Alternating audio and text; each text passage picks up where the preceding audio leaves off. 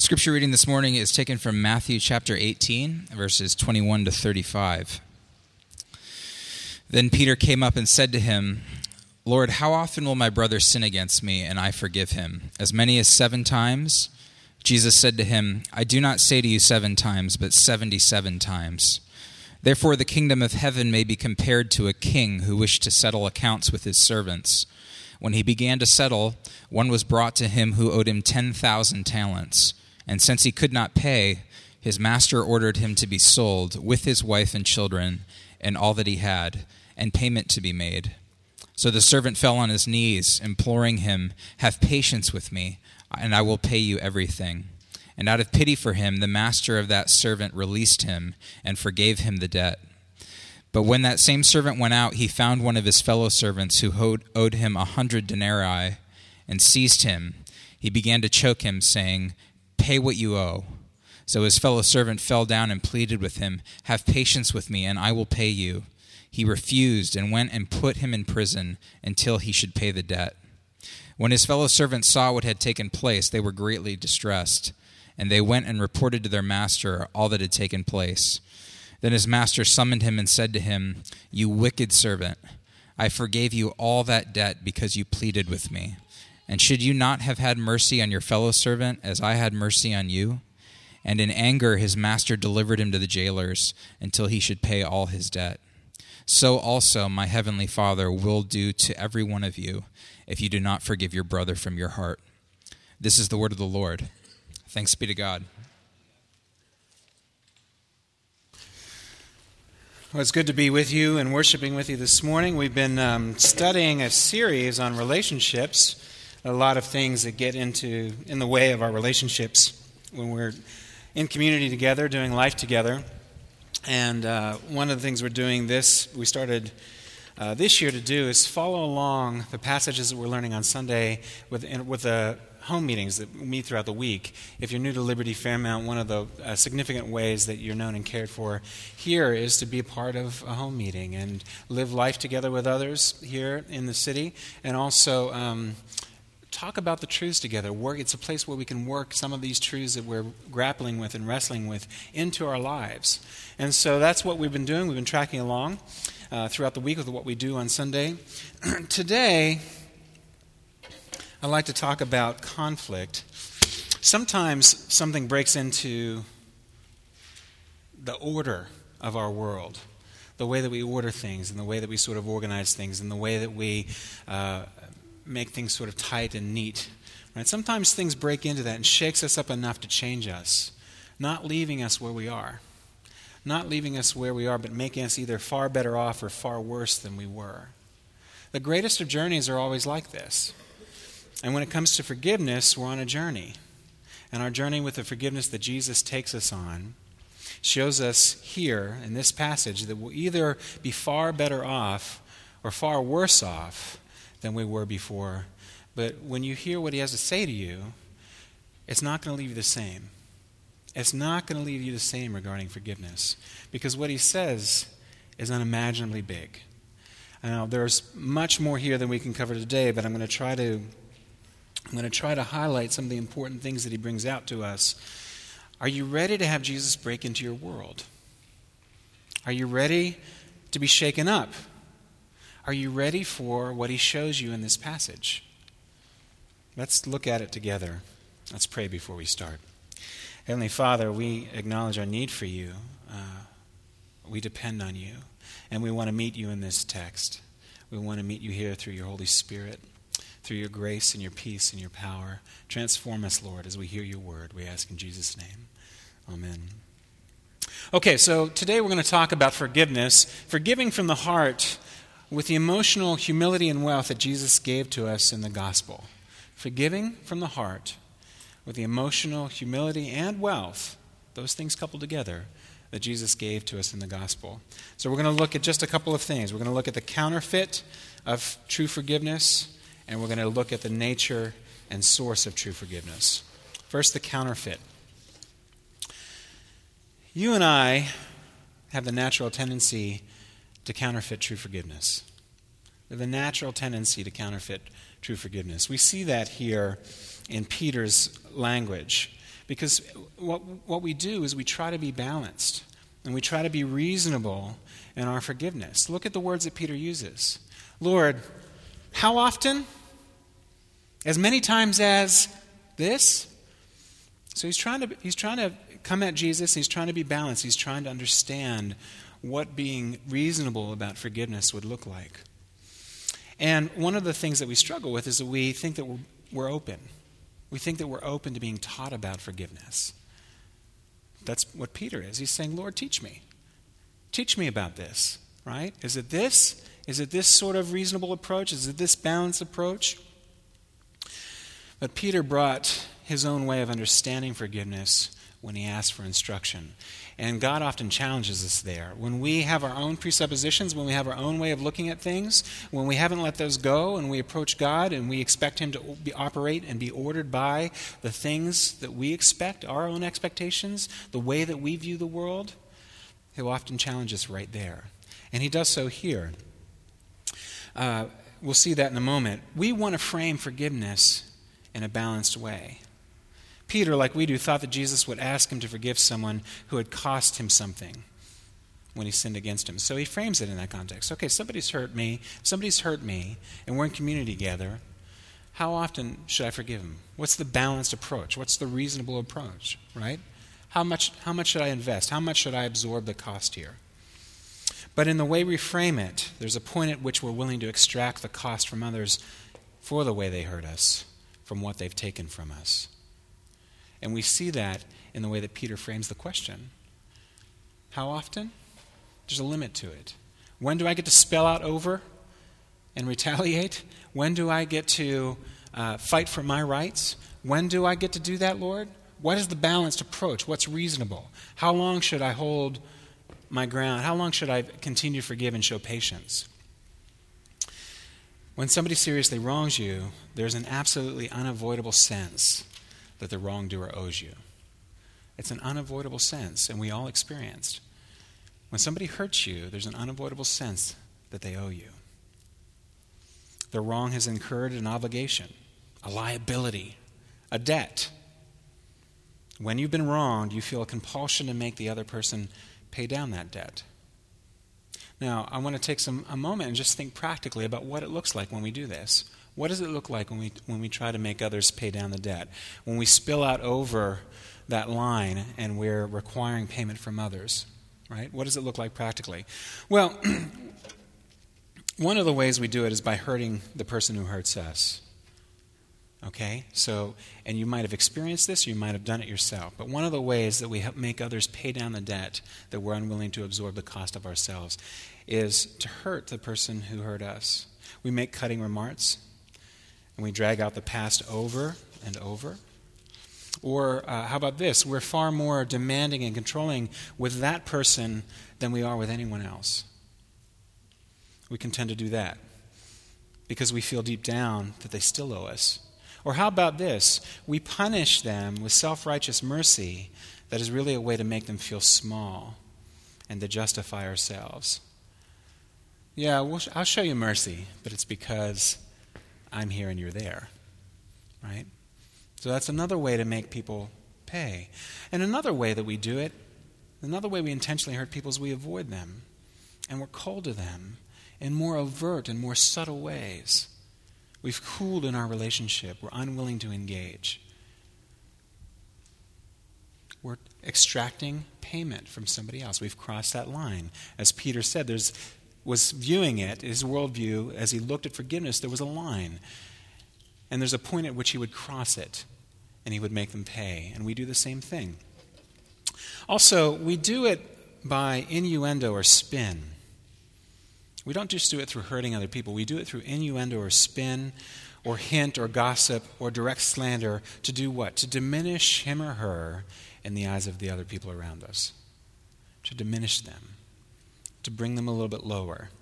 So we might run them down to others under the guise of warning people about them, right? We might run them down to others under the guise of seeking sympathy and support and sharing our hurt.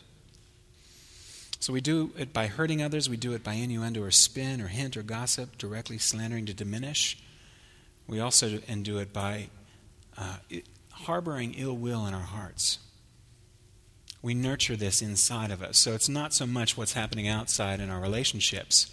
It's not so much what we're doing there, but it's the way that we harbor it in our hearts. We continually replay the videos of the wrong in our imagination in order to keep the sense of loss and hurt fresh and real to us so that we can stay actively hostile to the person and feel virtuous ourselves. That's one way that we do it. What's another? Well, we often vilify or demonize the offender in our imagination. Again, it might not be to one another, but it might be inside. What's going on inside? That's important too. We indulge in rooting for them to fail and hope for their pain. Now, these are practical ways that we try to extract costs, that we try to spill out and extract costs. And all of this, something that we do is that we assume an authority that is not our own. We assume an authority that is not our own. It's as though we have the authority to extract the cost by force, when in fact we have the same level of authority. What does he call us? In the parable, he calls us fellow servants. We have no more authority over one another because we are we're both servants. Verse 28, verse 29, verse 31, verse 33. His fellow servant is the theme. You see that? It's brought out very strongly. There is no higher ground, lower ground. You are equal in that you serve the same king. And verse 29 even when somebody just like him pleaded with him, pleaded with the man the same way that he pleaded with the king, he did not have pity on him. So, what are the signs that we're assuming authority not ours to assume? One thing, the worst, one of the worst ways that can happen is verse 28, where it spills out into violence. Right? There's hostility. He sees the guy and he choked him. How many times have you entered into conflict where you've gotten your back up and you were ready to come to this? It's there underneath. And it's there underneath because of verse 30 refusal. He refused to show patience from verse 29 that was shown to him. He refused to show pity from verse 27 that was shown to him. Or he refused to show mercy, verse 33. Why? because he didn't understand forgiveness at all. He didn't understand forgiveness at all. So, what's going on here? Verse 26, you see what he says? I'm going to try to bring out the ridiculousness of this statement, but we get there all the time inside, so I want to warn you about it and talk plainly about it. This is a ridiculous thing that he says. He says, verse 26, I will pay you everything. I will pay you everything. I will do it. The first servant in the story didn't like being held accountable for what he owed, and he wouldn't be found in that position again. I'll do it. I don't want to be accountable to you for owing this. I'm going to do it. I'm going to take care of it. Through my effort, I'm going to provide you everything you need. I'm going to provide everything that I owe you. Through my effort, I'll do it. I promise you. But then he found someone who owed him and showed no pity to try to get what he believed was his when it was actually the king's. He showed no understanding for forgiveness. Jesus says, If you do not forgive men their sin, your heavenly Father will not forgive your sins. He says that in Matthew 6. And we see judgment in this passage as a result of a lack of forgiveness. This doesn't mean that we can, we can somehow earn God's forgiveness through our own forgiving, but it does mean that we can disqualify ourselves from God's forgiveness, no heart that is truly repenting towards God could be unforgiving towards others. I want you to hear that. No heart that is truly repentant towards God can be unforgiving towards others. A lack of forgiveness towards others is a direct result of a lack of repentance towards God. And as we know, you must repent in order to be saved. We find that in Acts 2, verse 38. So we counterfeit forgiveness and we spill out, and we do the opposite of it. We spill out over the line of forgiveness into hostility to one another in various ways. But I also want to take some time and just look at the nature and source of true forgiveness. You and I absorbing the cost when it's beyond the other's ability to do so. Why? Because Jesus absorbed the cost of our debt himself. And so, as his followers, as ones who've been saved, as ones who've been given, forgiven so much, we get to do the same with one another. Uh, let's look at beyond the other abilities, the, the other's ability to do so. In verse 24, we find 10,000 talents. And I want to read to you from a, a cultural commentary on the text that shows what's happening there, what's being gotten across, what's being communicated. 10,000 talents probably represented more than the entire annual income of the king, and perhaps more than all of the actual coinage in circulation in Egypt at the time. In one period, the silver talent represented 6,000 drachmas or 6,000 days' wages for an average Palestinian worker. 10,000 talents would thus be roughly 60 million days' wages. In another period, another 100 million. Although taxes were exorbitant in those days, especially for rural peasants, Josephus reports that annual tribute from Galilee to Perea under wealthy Herod to only be 200 talents. It was thus inconceivable that one official would get so far into debt. This is unpayable debt. There's no way to reconcile it. So, how do we absorb the cost? Well, the first thing that we need to do is reframe the issue the way that Jesus does. Jesus reframes our worldview about forgiveness. He reframes, re, reframes Peter's worldview about forgiveness here. Jesus, responding to Peter's question, Teach me, teach me about the reasonable balance of forgiveness. Jesus responds, I do not say to you seven. That's not what I would teach you. That's not what I would lay down for you. That's not how I would understand it. Let me instruct you. Let me clarify for you what I mean. 70 times 7. Again, a commentary about the way that phrase would have been used at the time. 70 times 7 does not really mean exactly 490 here. It's a typical graphic Jewish way of saying never. Never hold grudges. Never do it. It's beyond your imagination how far away from you I want you to be from that.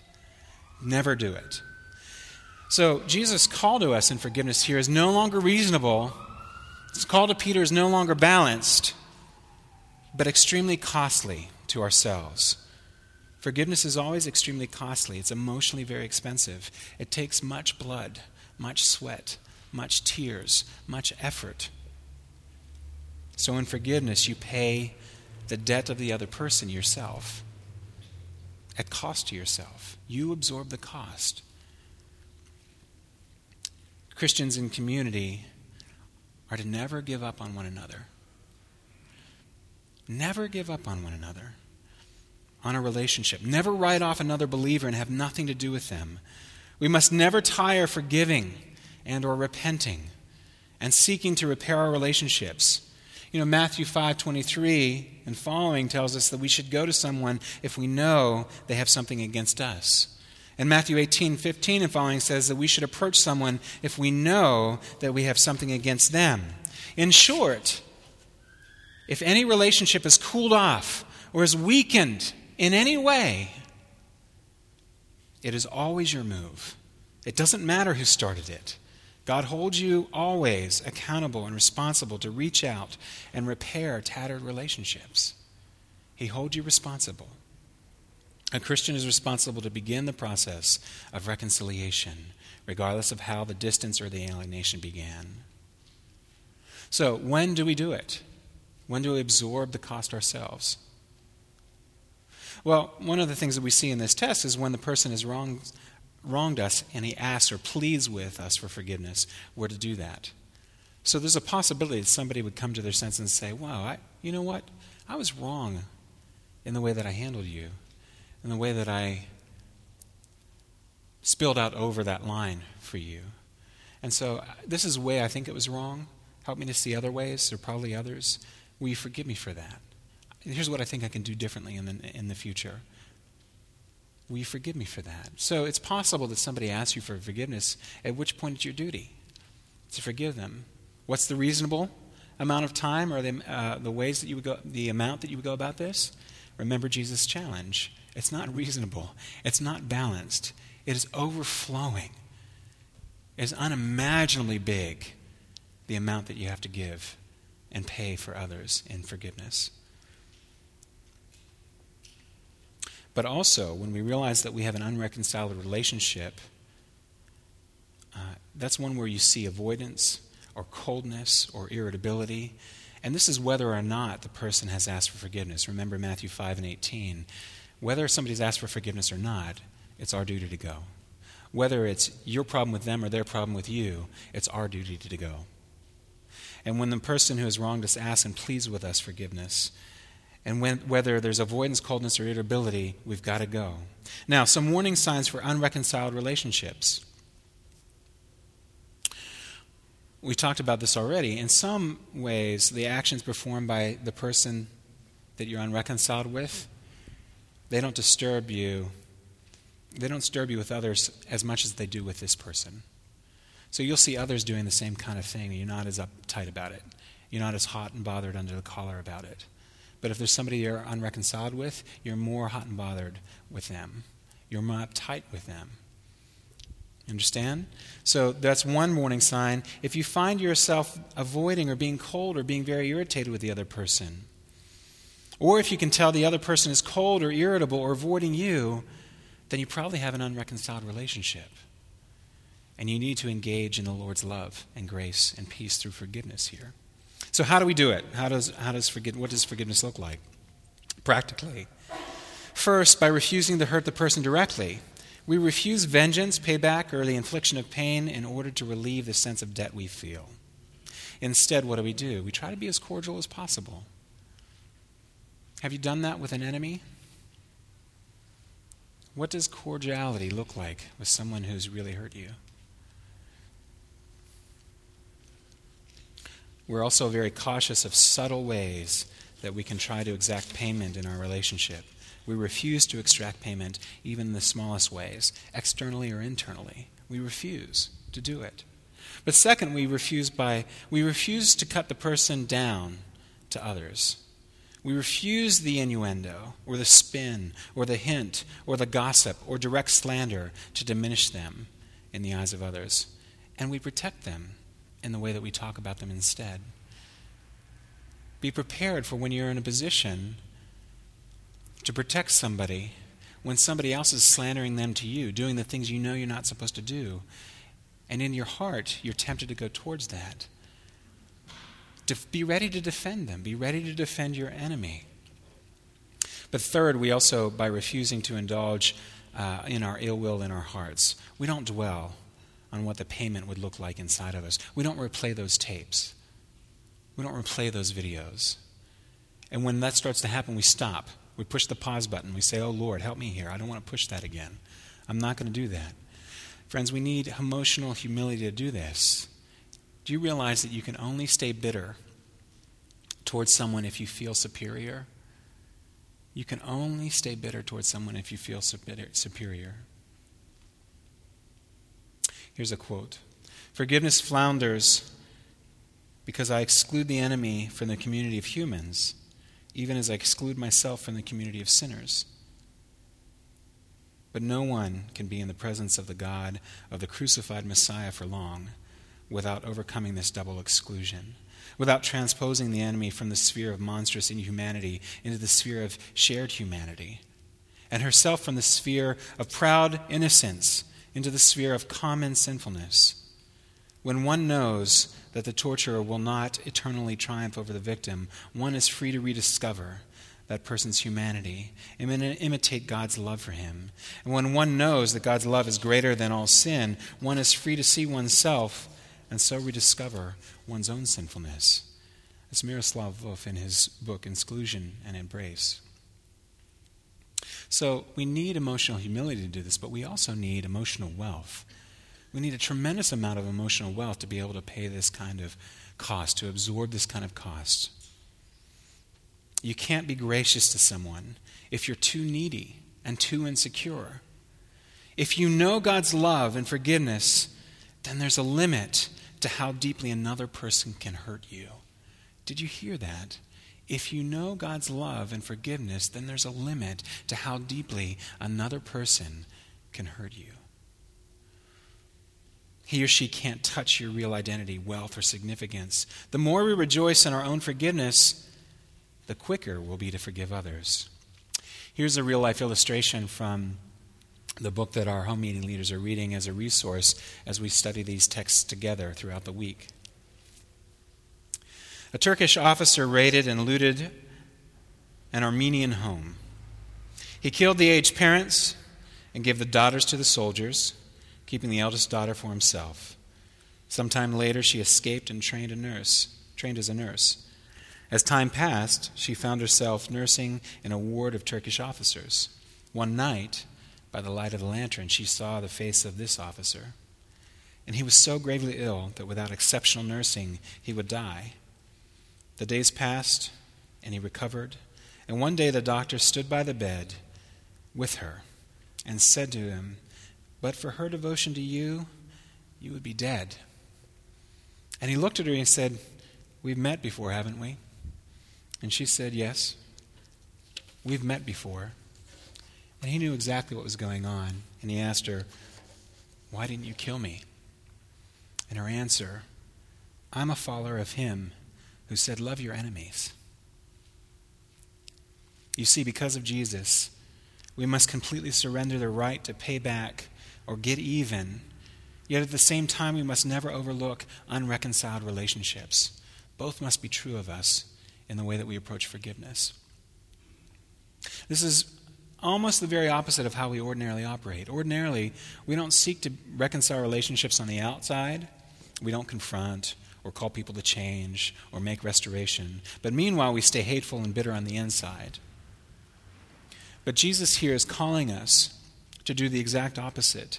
We're deeply, we're to deeply forgive on the inside so as to have no desire for vengeance or extracting payment but then we are to speak openly about what has happened with a desire to help the person see what was done wrong. One writer put it this way By bearing the cost of the sin, you are walking in the path of your master. It is typical for non Christians today to say that the cross makes no sense. Why did Jesus have to die? Why couldn't God just forgive us?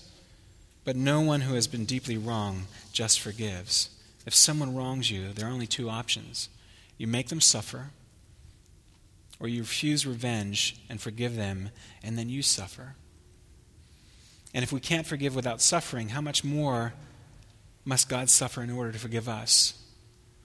For if we sense the obligation and debt and injustice of sin unavoidably in our soul, how much more does God know it?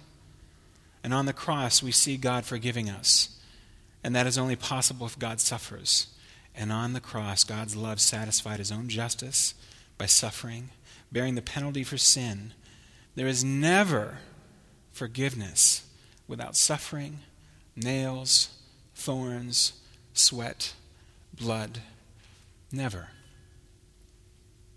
You forgive others because in Jesus you've been forgiven your debt. Verse 27 in Jesus' story released, forgiven. Released, forgiven. Dietrich Bonhoeffer wrote this Our community with one another in Christ consists solely in what Christ has done to both of us. Christian brotherhood is a spiritual and not a human reality. In this, it differs from all other communities. So, friends, what have we seen? First, we covered our tendency to counterfeit true forgiveness. And the key point is that we think of forgiveness as something with limits, something that we can keep balanced and reasonable. But Jesus frames it in an entirely different way than that. And second, we covered the nature and source of true forgiveness. The key point is that you and I, you and I are to absorb the cost when it's beyond the other abilities to do so because Jesus absorbed the cost of our debt when it was beyond our ability to do so. Forgive one another from the heart. That's what Jesus commands us to do. So, what do you do this week? Well, remember the paradigm in Ephesians 4 that Paul had given us, that we said is a lens that we can look at change in all of these areas, all of these uh, roadblocks in the way of us relating as we're meant to in the gospel. So, there's a put off and there's a being made new in the attitude of your mind or the spirit of your mind, and there's putting on. So let's look briefly just at three of those, what you can do this week. Put off. You got to stop wanting to call things your own to get God off your back. You remember? The servant felt like he could pay it all back. There's delusion in that, there's spiritual unreality in that. You've got to wake up. So help each other to do that by talking about it and praying that into our lives together. But also, you've got to be renewed. You've got to frame forgiveness in the way that Jesus does. He doesn't call us to reasonable, balanced forgiveness. It is unfathomable what he calls us to.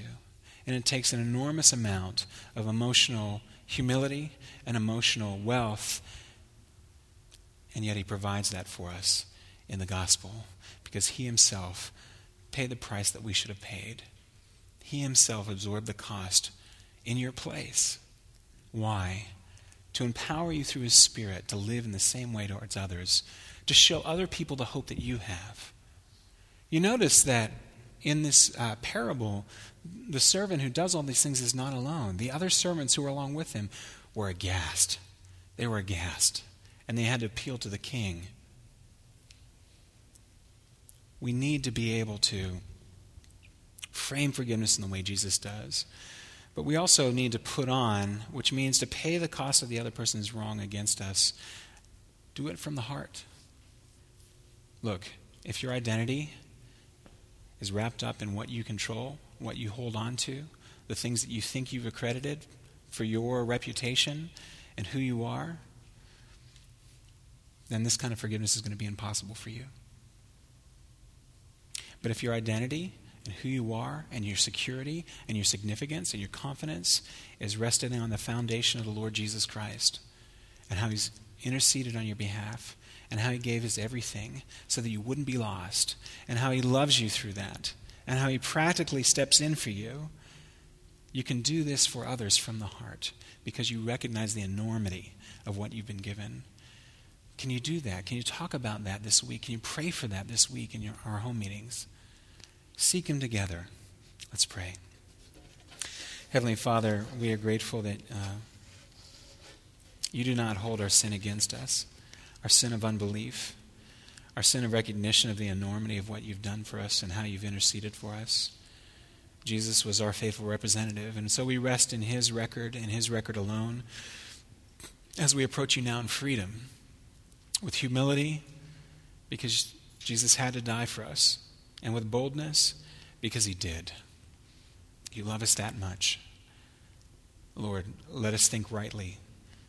Our remaining days, going into the rest of this day, this work week, our home meetings together, our work environments, our learning environments, environments with our friends, environments with our enemies. Let, let us frame through the power of your Holy Spirit forgiveness the way that you frame us the way that you frame it and empower us to live like you that like that. Empower us to do it. We ask in jesus name. Amen